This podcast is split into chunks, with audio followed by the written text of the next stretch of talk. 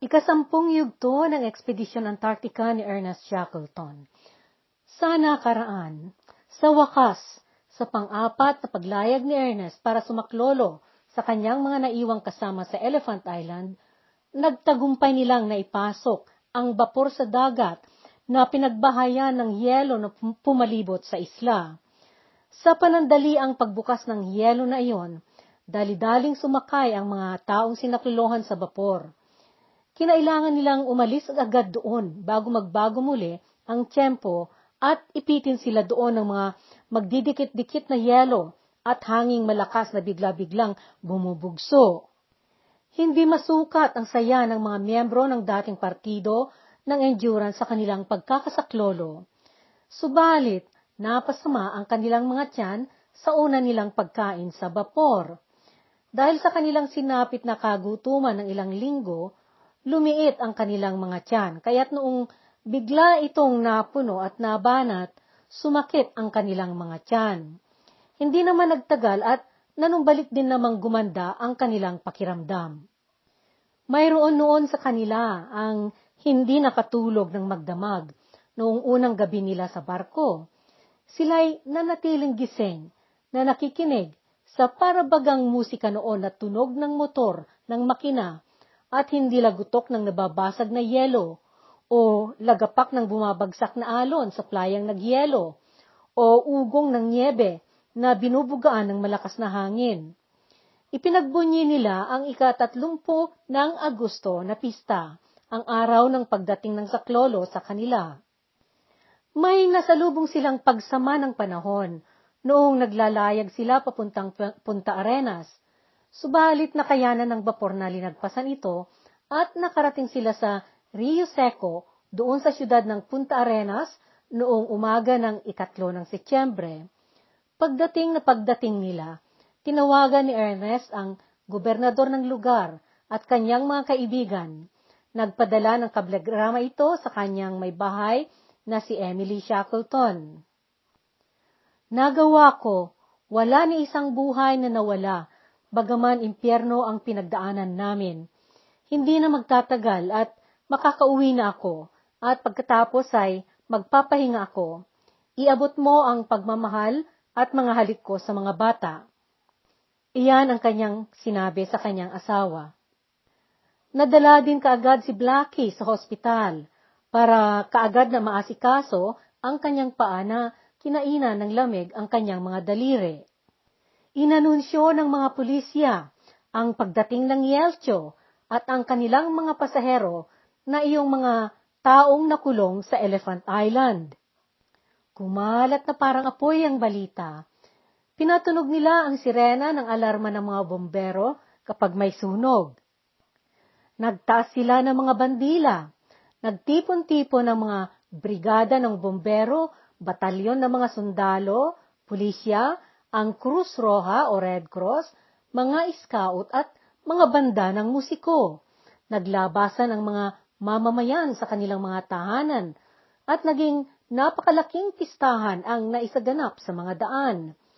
Naasikasong panauhin ang mga bagong dating sa mga pribadong mga tahanan at pagdating na pagdating nila, naayos na lahat ang kanilang mga kakailanganing gamit at pangangalaga, magmula damit hanggang sa serbisyo ng barberya. Nagpatuloy ang pagdiwang para sa pagdating ng mga nasaklolohan at mayroon pang prosesyon na isinaganap ng kabayanan na sinuportahan at ipinagpupuri ng mga pangunahing mga mamamayan sa sosyedad, otoridad at matataas na opisyales ng gobyerno. Samantala, hindi kinaligtaang inisip ni Ernest ang kanilang mga kasama sa Partido Ros na napapunta sa bapor na Aurora. Kaagad niyang inayos muna ang pag-uwi ng mga tao sa Partidong Endurance. Ito yung mga nasakluluhan mula sa Elephant Island. Ito ay dahil gustong-gusto na rin nilang makauwi kaagad upang manilbihang sundalo sa digmaan. Ito yung unang digmaang pandaigdigan na sa mga sandaling iyon ay nasa kainitan pa sa Europa. Ang digmaang ito ay mula 1914, 1914 hanggang 1917 o 18, 1917 o 1918. Sa panig niya, inuuna niya ang kanyang tungkulin na saklolohan ang mga miyembro ng kanyang ekspedisyon na naroon sa Partido Ross pagkatapos niyang may ligtas lahat ang mga tao niya doon sa Elephant Island. Sa mga panahong iyon, naibalita na kay Ernest na ang bapor na Aurora ay nagipit din sa yelo at naiano dito na napapunta sa gitna ng karagatan. Dalawa sa mga tao na napasama sa bapor ay matagal na naigala sa karagatan bago nakabalik sa New Zealand. Bago nangyari iyon, nakarating ang Aurora sa Cape Evans noong ika-16 ng Enero, 1915, 1915, at doon ito nagdiskarga ng mga 10 tonelada ng uling at 78 kahon ng langis. Pagkatapos ang pagbaba nila ng mga kargamento nila, Nagpatungong timog ang bapor at noong ika-24 ng Enero, nakalapit na sila sa lugar na Hot Point. Inayos ni Macintosh ang sampu doon sa mga nakatakdang bumaba at pinaghati-hati niya ito ng tatlong grupo. Ipinasya niya si Macintosh ang kapitan ng bapor na siya ang mamumuno sa kanilang paglakbay na maghatid ng supply sa mga estasyon. Kaya pinaiwanan niya sa bapor ang kanyang unang opisyal na si Teniente J.R. Stenhouse. Binigyan niya ito ng instruksyon na siya ang maghanap ng angkop na lugar na pagsasanladan nila at pagpapababaan sa unang grupo.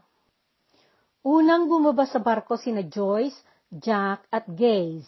Nakasama nila ang mga aso at kanilang mga ulnas na nalagyan na noon ng kargamento. Bumaba sila noong ika-24 ng Enero.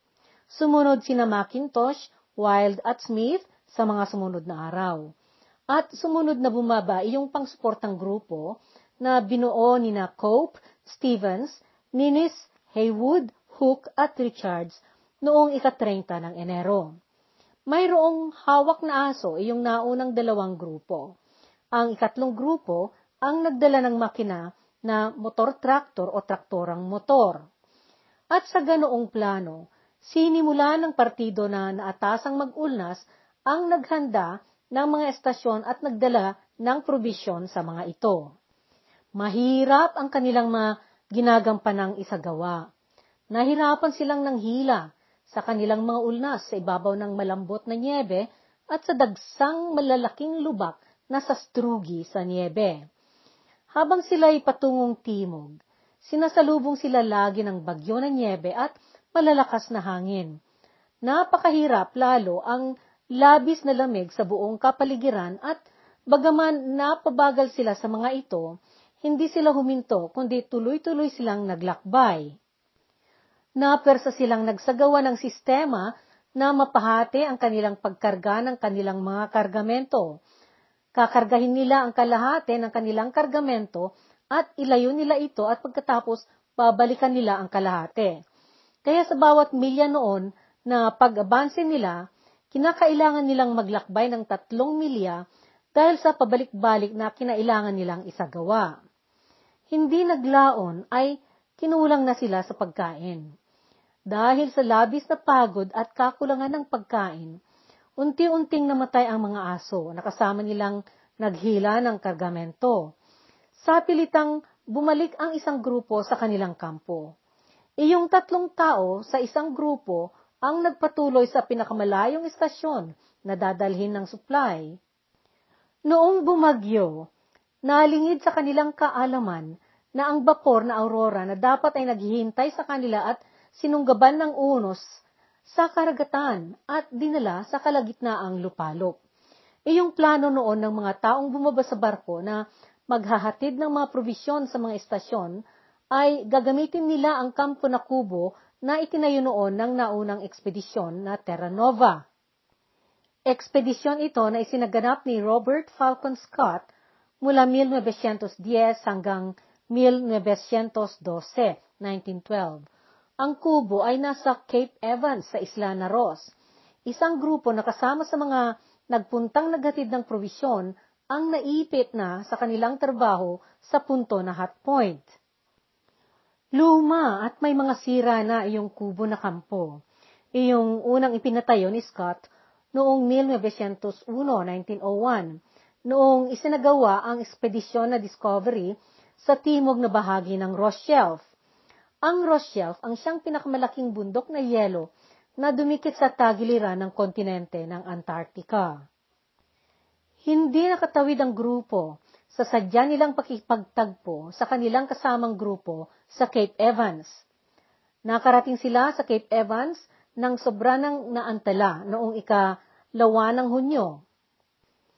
Iyong ikatlong grupo na katatagpuin sana nila ay bumalik na sa Cape Evans na siyang paghihintayan nila sa isa't isa pagkatapos ng kanilang pagdala ng mga probisyon sa mga estasyon. Noong Oktubre, lumarga ang tatlong grupo para ipagpatuloy ang kanilang paghatid sa mga probisyon sa ibang mga estasyon na naikalat na magkakalayo at mahahabang lakbayin. Nawalan na sila noon ng ilang aso at apat na lamang ang natitira noon. Iyong pangatlong grupo ay napabalik noong nasira ang kanilang lutoang kusinilya na primos. Nakatawid sila doon sa nagyelo na dagat at nakarating sila sa Cape Evans noong ika-15 ng Enero, 1916, 1916.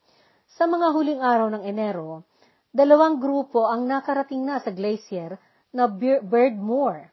Subalit sa puntong iyon, marami na sa kanila ang may sakit na scurvy.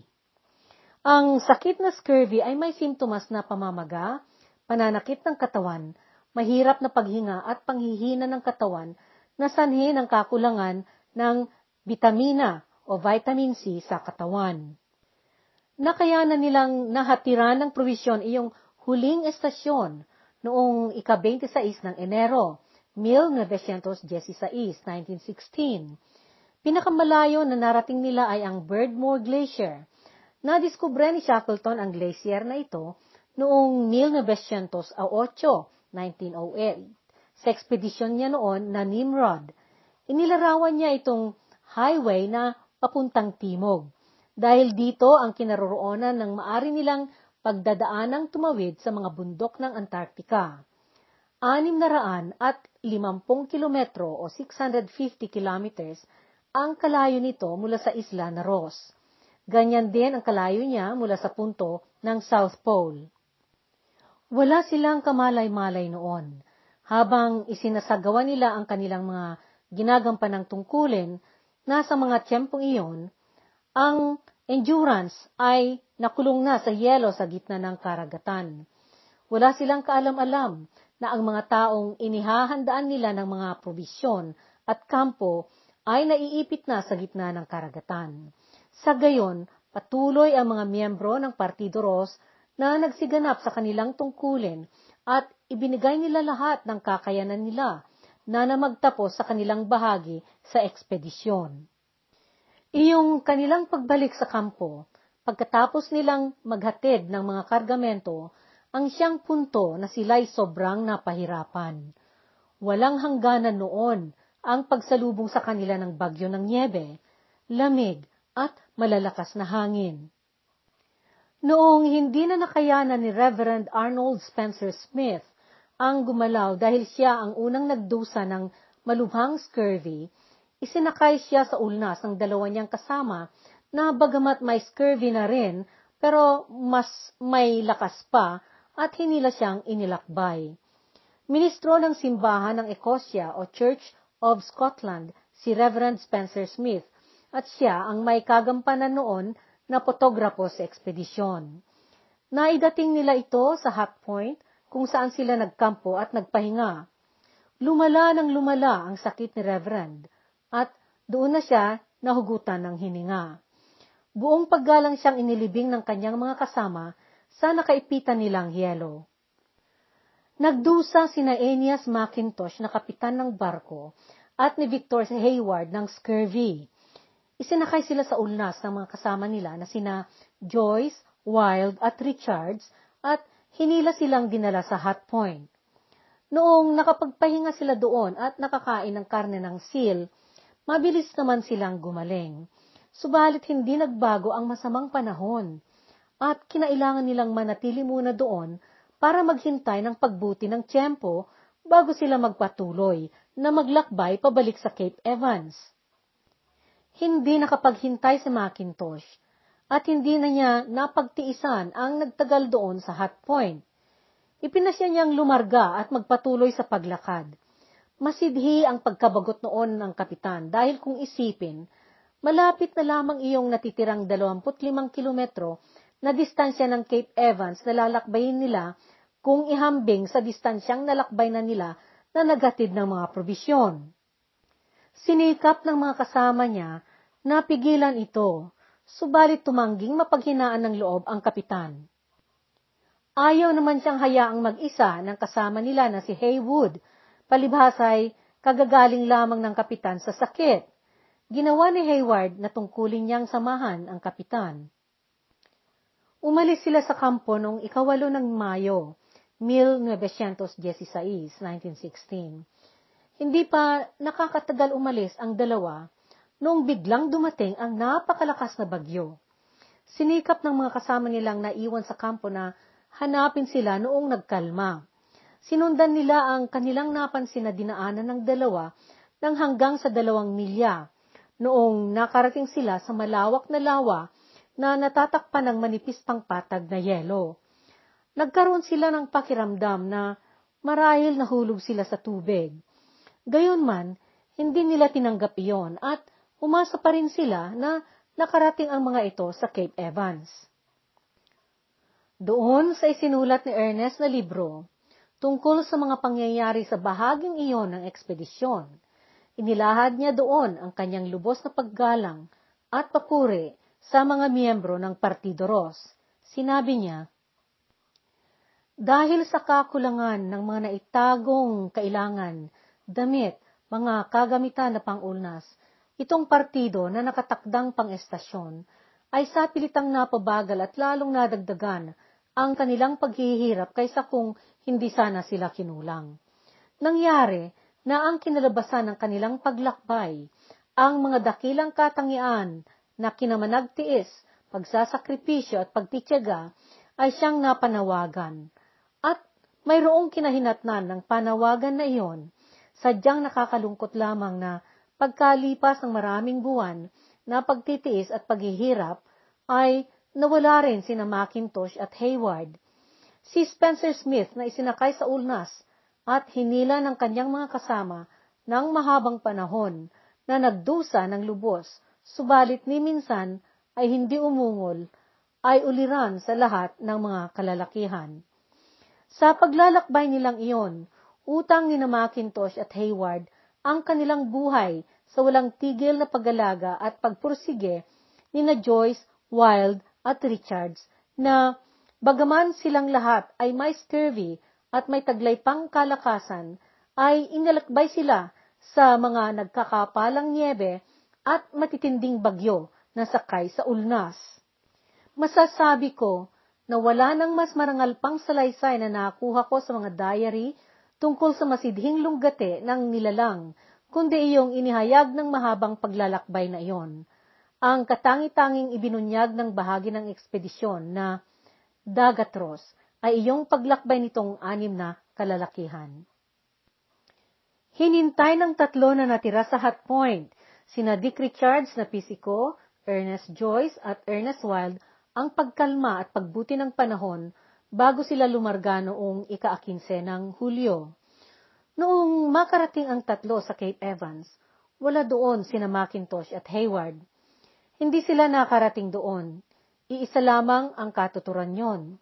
Dahil kapag naligaw sila sa disyertong yelo, o nahulog sila sa mga nag-uka na yelo at naiago sila sa tubig, hindi na nila maliligtasan iyon.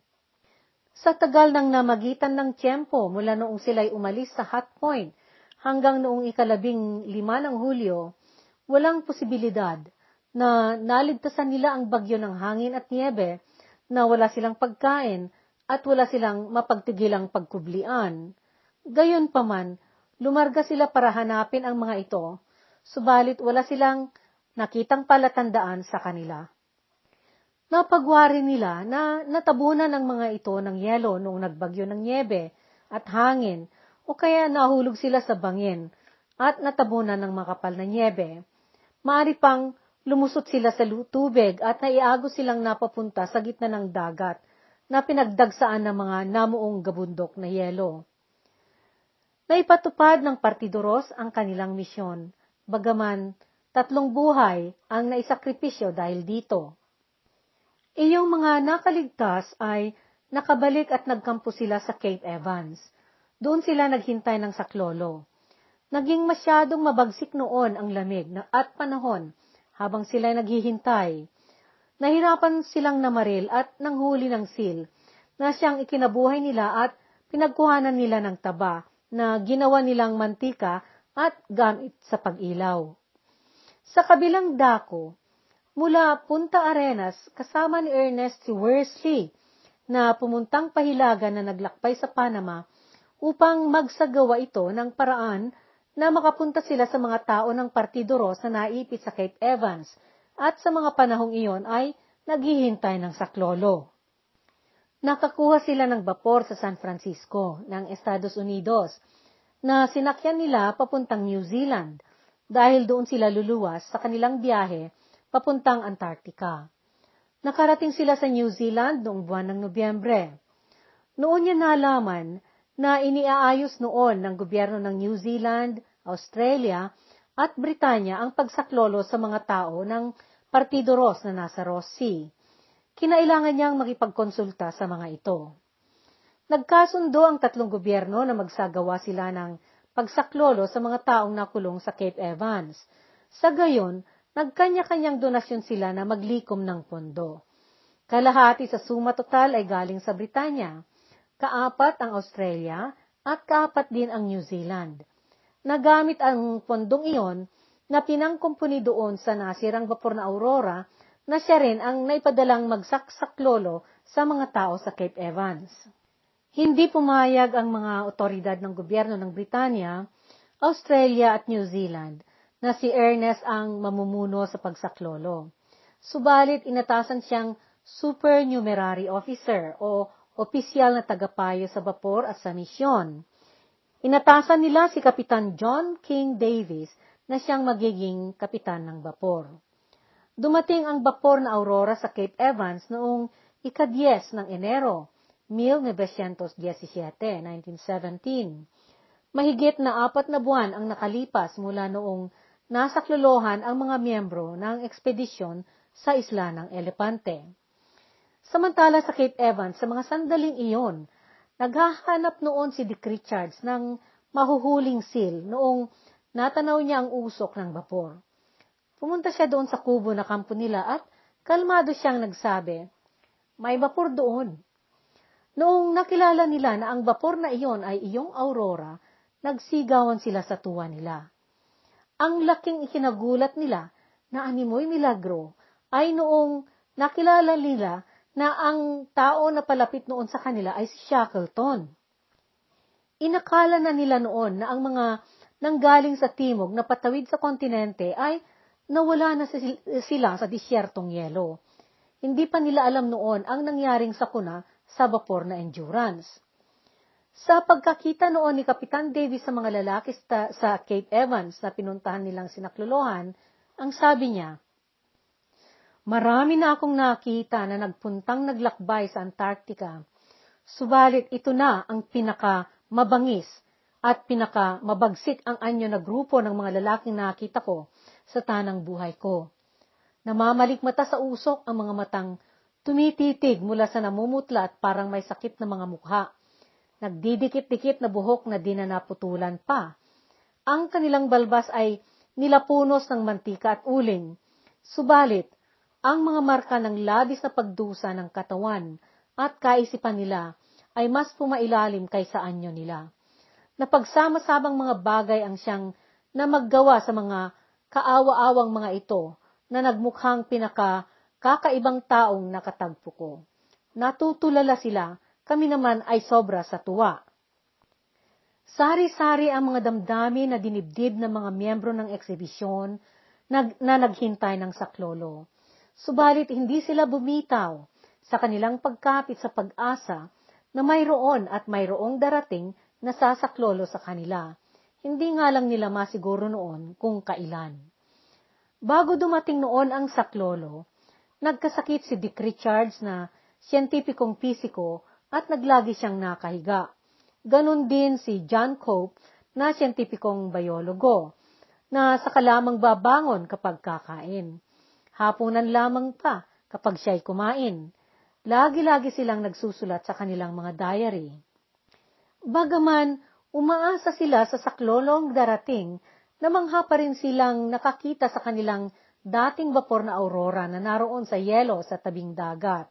Lumakad palapit doon ang anim at noong matanaw nila si Ernest, nangimi ang iba dahil hindi pa nila nakakasama noon ang tanyag na explorer. Mahusay naman sa pakikisama at pakikisalamuha si Shackleton sa kahit sinong tao. Naramdaman nila ang kanyang totoong pagkamakatao noong nasa biyahe sila. Pitong mga miyembro sa partido at apat sa mga kasama ng mga itong aso ang lula ng vapor na bumalik sa New Zealand. Nagpasagawa si Ernest ng pinal na paghalughog at paghanap sa dalawang nawalang kasama nila na sina Macintosh at Hayward, bagaman alam na nila na wala ng posibilidad na buhay pa ang mga ito. Isinagawa nila ito ng ilang araw sa lahat ng lugar na alam ni Ernest na maaring kinapuntahan ng katawan ng mga hinahanap nila. Subalit nauwi lahat ito sa kabiguan. Bago silang lumarga ng tuluyan na pabalik, nagtayo sina Wild at Jack ng cruise para sa alaala ng tatlong kasama nilang nasawimpalad. Noong ika-17 ng Enero, 1917, pumahilaga na sila. Sumulat si Keith Jack na siyentipikong kimiko sa kanyang diary. Ang sabi niya, Ngayon dumating na ang unang pagkain ko sa bapor. Preskong-presko na karne ng tupa. Kumain ako ng kumain at kung makakain lang sana ako ng mas madami pa, naranghita pa at preskong patatas, ang damdam ko'y gusto kong matulog at matulog nang matulog at managinip. Para bang kakatwa lamang ang lahat. Dito magtatapos ang pansampung yugto sa ating podcast.